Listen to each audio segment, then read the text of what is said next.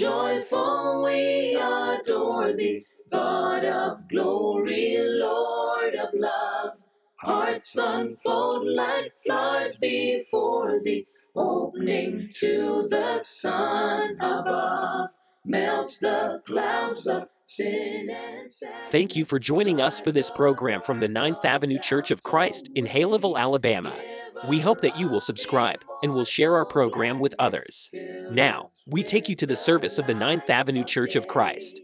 to those of you that are joining us online, and we do have a good number that joins us online, and we uh, don't always acknowledge your presence, uh, but thank you for joining us this morning.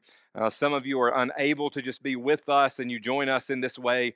Uh, if you are joining us and and uh, checking us out and kind of seeing what we're about through this particular avenue, we are grateful for that, and we hope that you will um, uh, come and, and be with us in person. Uh, we would love to have you uh, with us in person as well.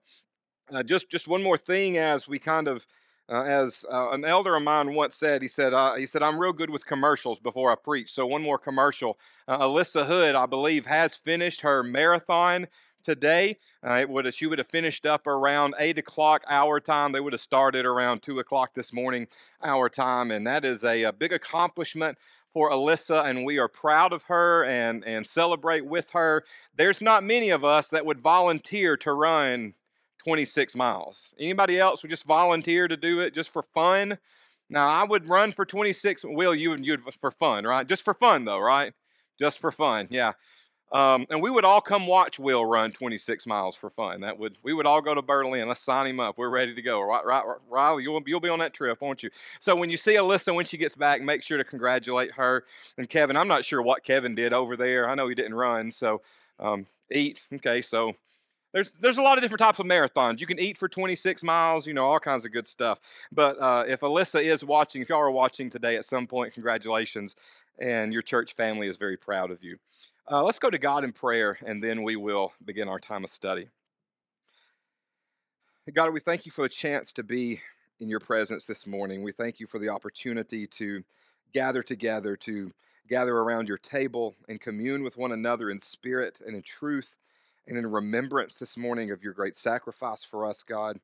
We are so grateful for, for Jesus and his life, his death, his resurrection, God, and the fact that we get to come together on this day and remember that, uh, to sing praises to you, uh, to pray to you, to read from your word, uh, to give to you, God.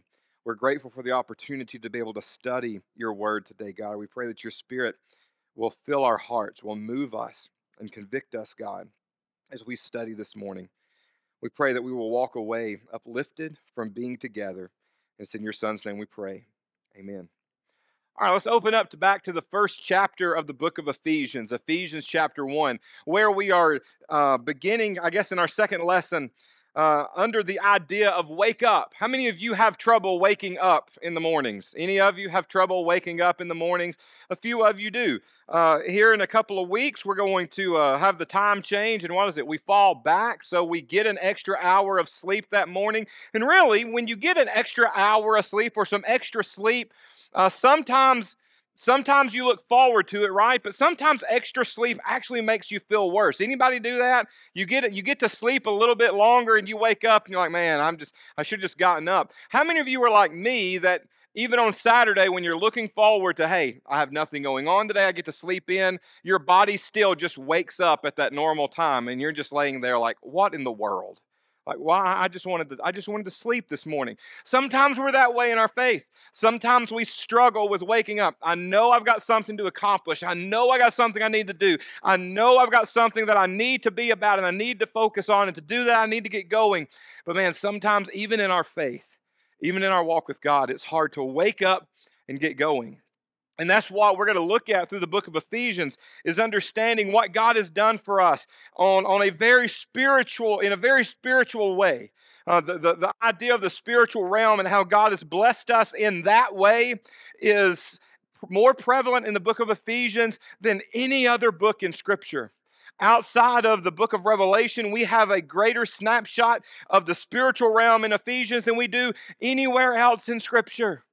And so we look at it and we think about it and we pray about it and we wake up. That's our goal, is to wake up in a powerful way as we go through this particular book together.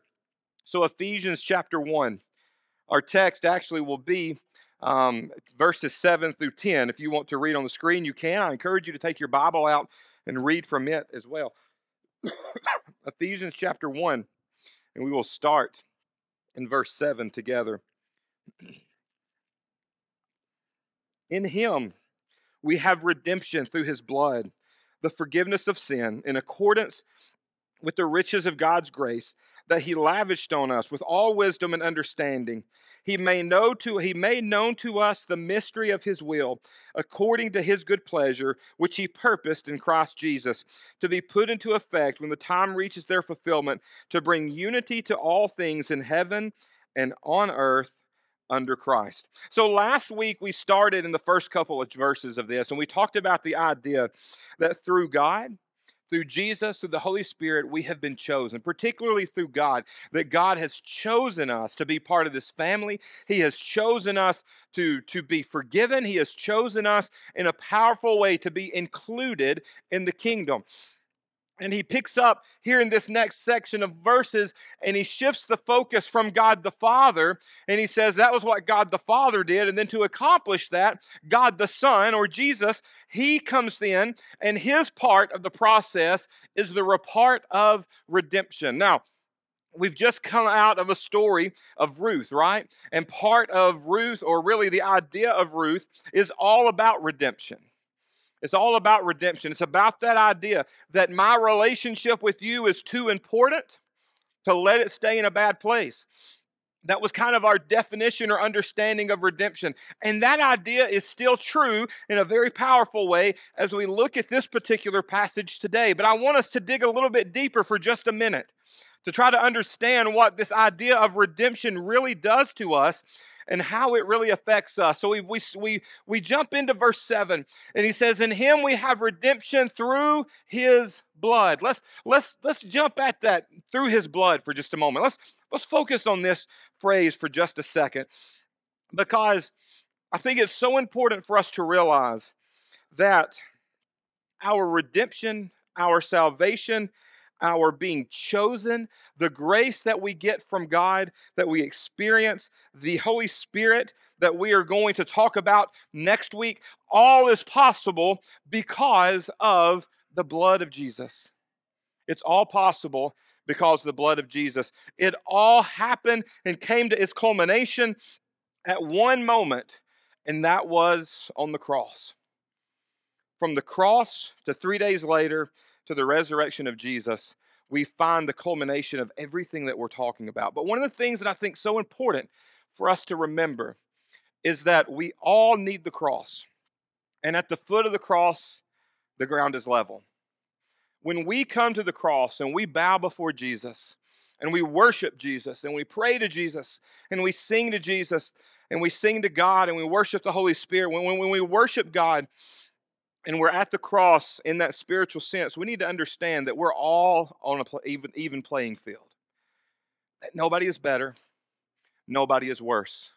We are all in need of the redemptive power of the blood of Jesus. Can you say amen to that? We are all in need of that.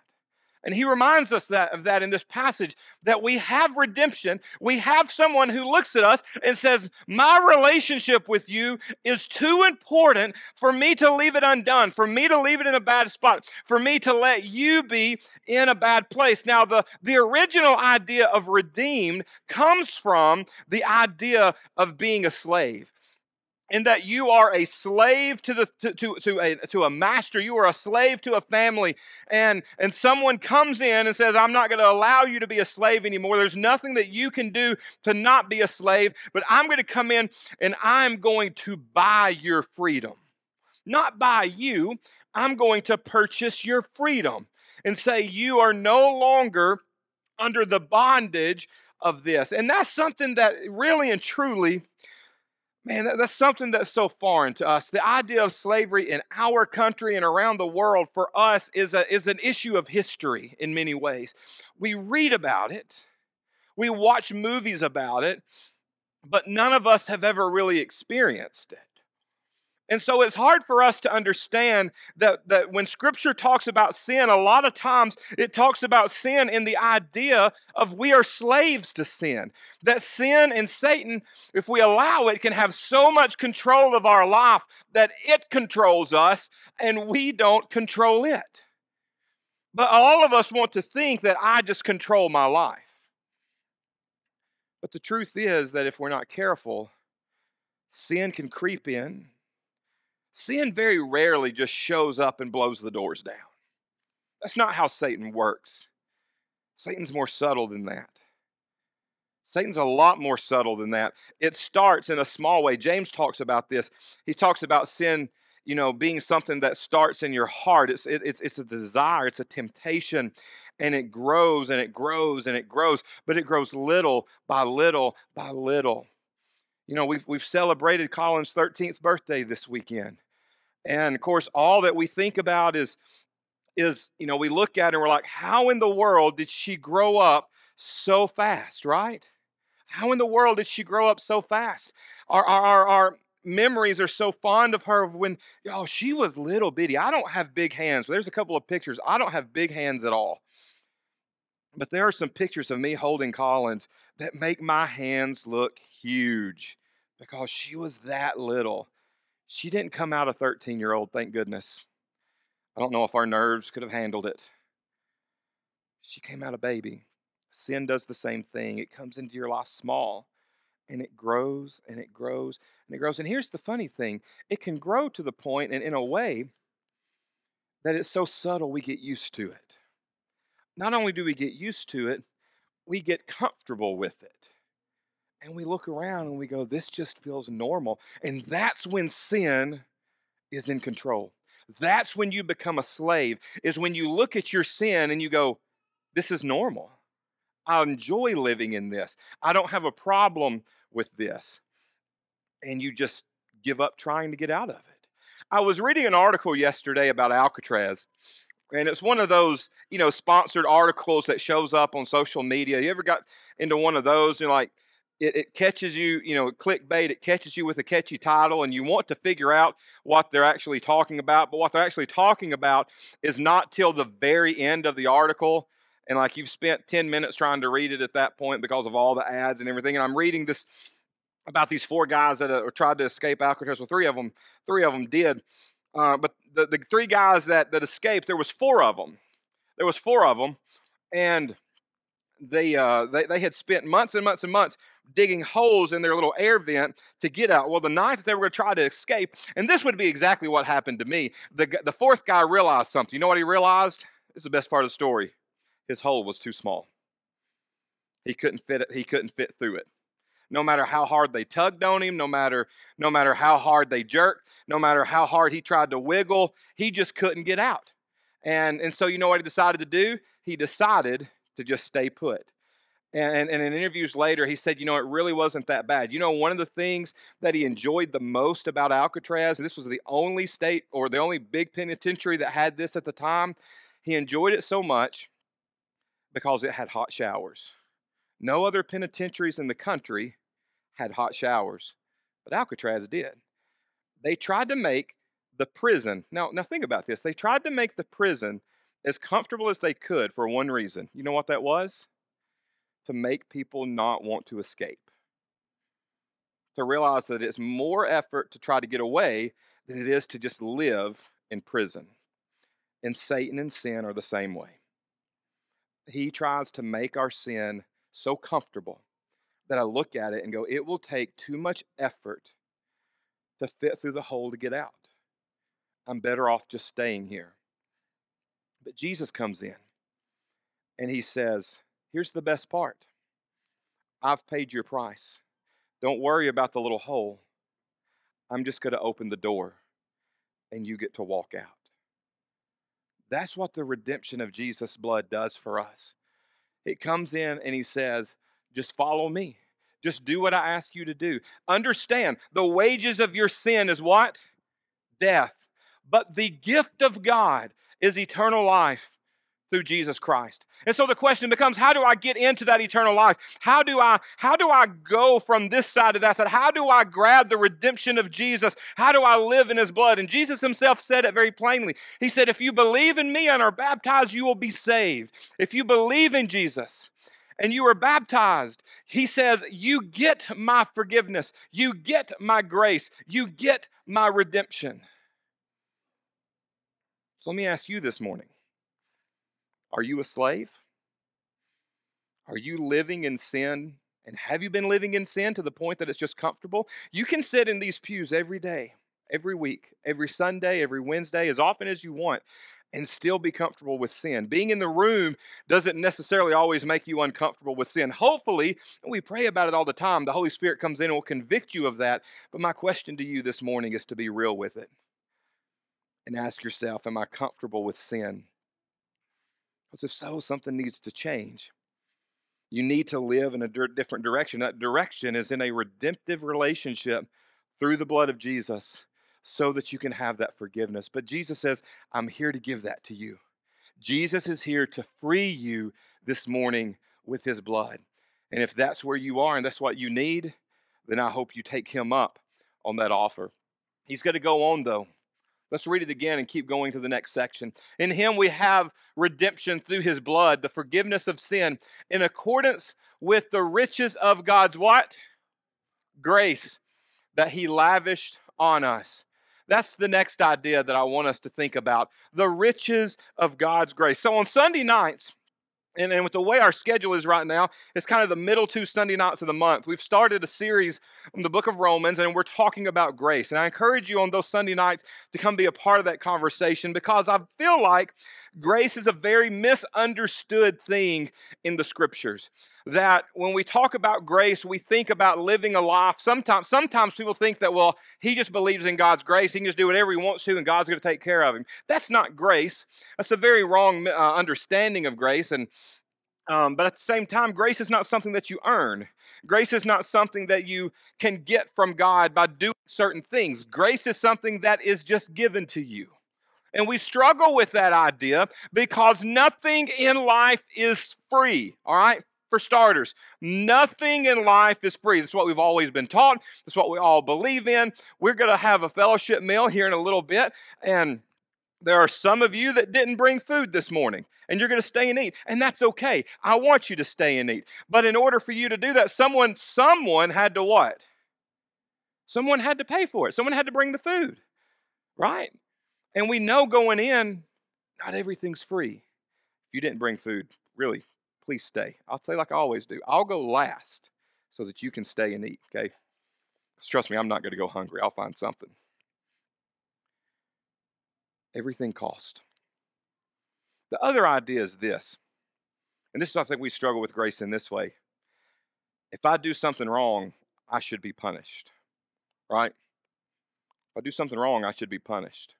But then I think there's a third idea, and I read this on somebody's social media page yesterday, and I thought it was interesting. They were interviewing some kids, and this kid said, I'm scared of my parents because they always get mad at me when I mess up, even when it was a mistake. I thought, man, that's that's powerful. Even when it was a what? Mistake. When I messed up and I didn't mean to.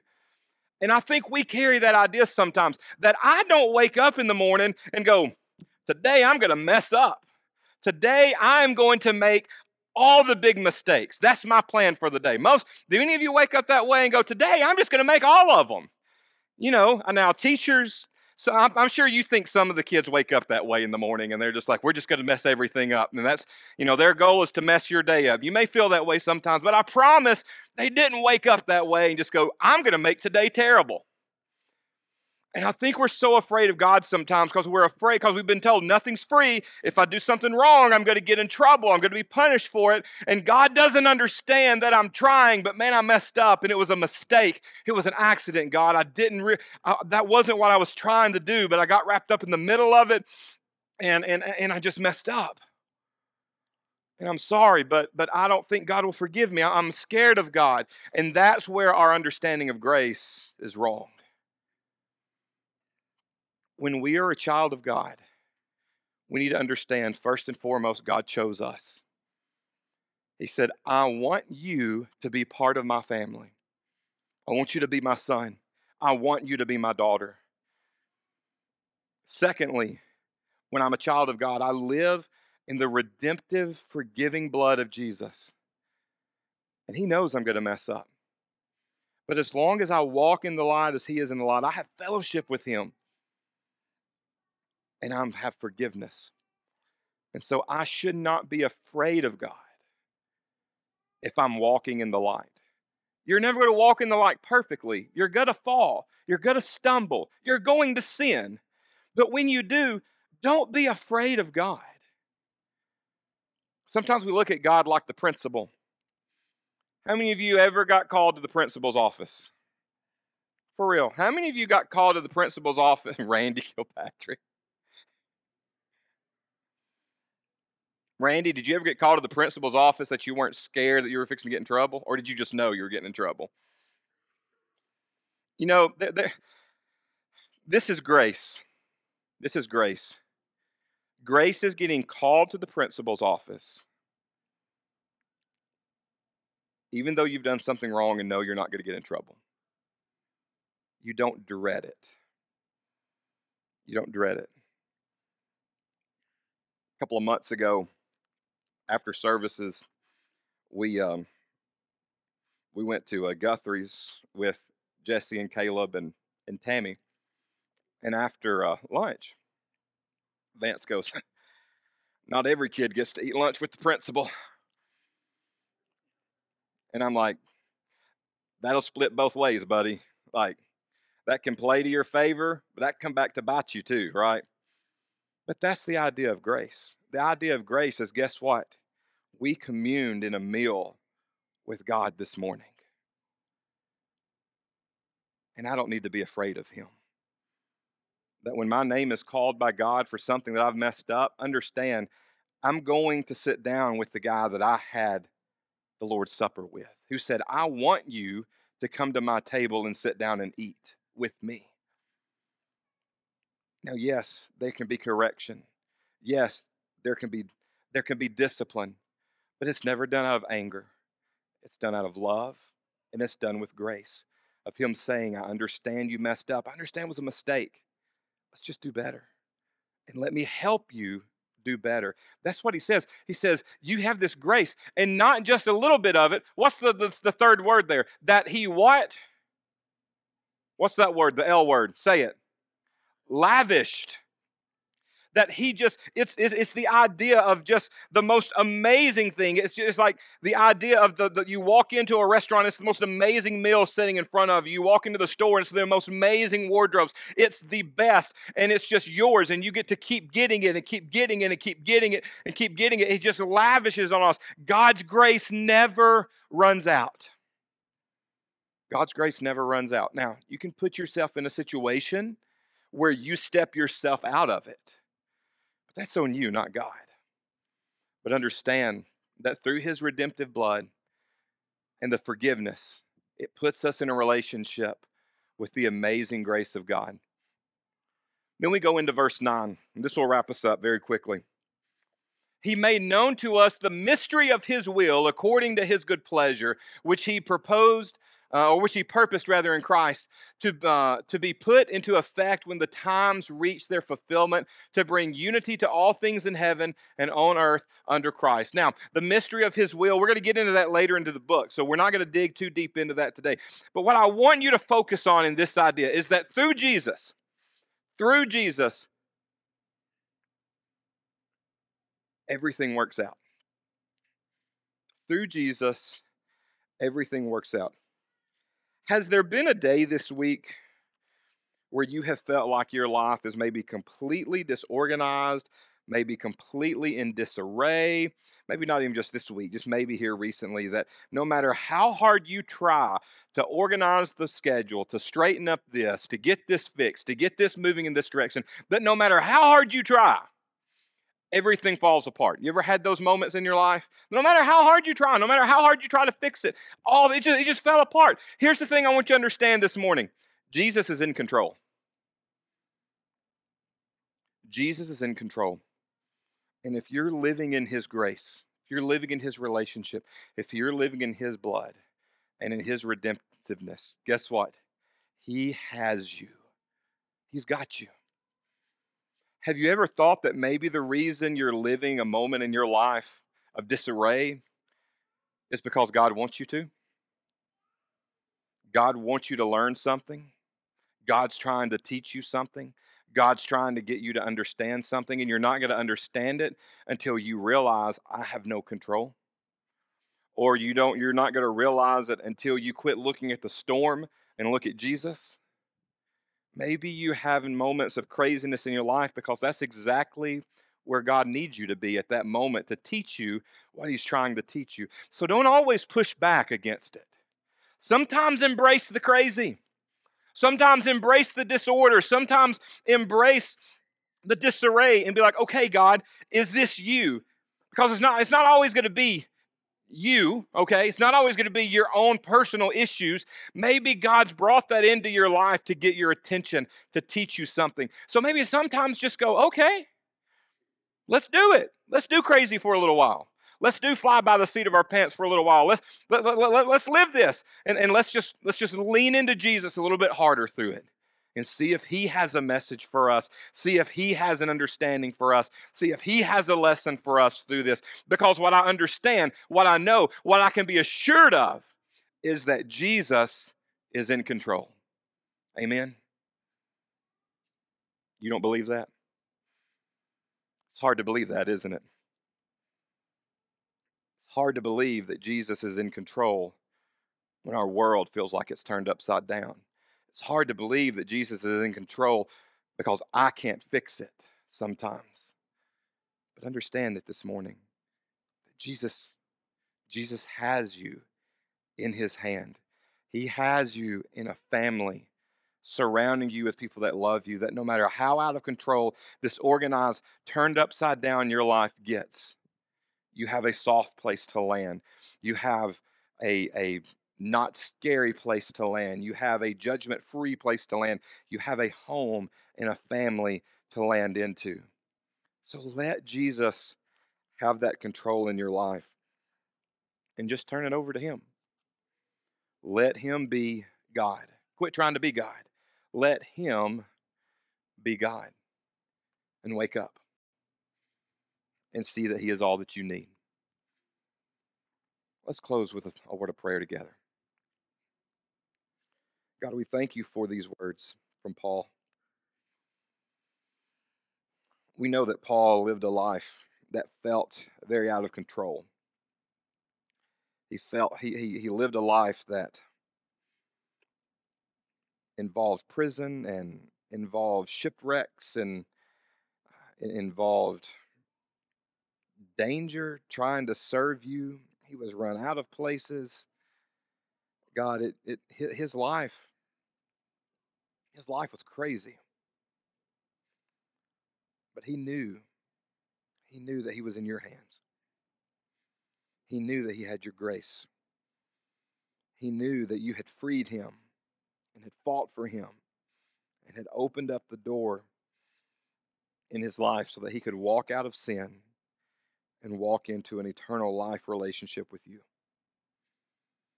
Help us to wake up to that same realization this morning, God.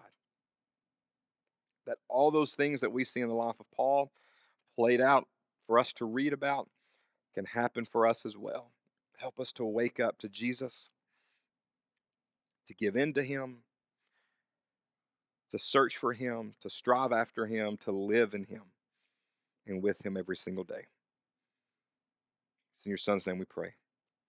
Amen. Thou art giving and forgiving, ever blessing, ever blessed. Thank you again for joining us, and please consider subscribing to our YouTube channel or our podcast. We can be found on Apple Podcasts or any other podcast provider. Also, leave us a five star review, which will greatly assist in getting the message of God's love and salvation to others. You can also follow us on Facebook,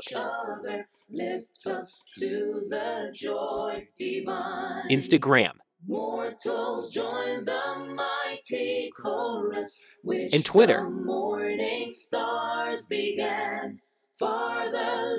Be sure to join us again. And until then, remember to love like Jesus.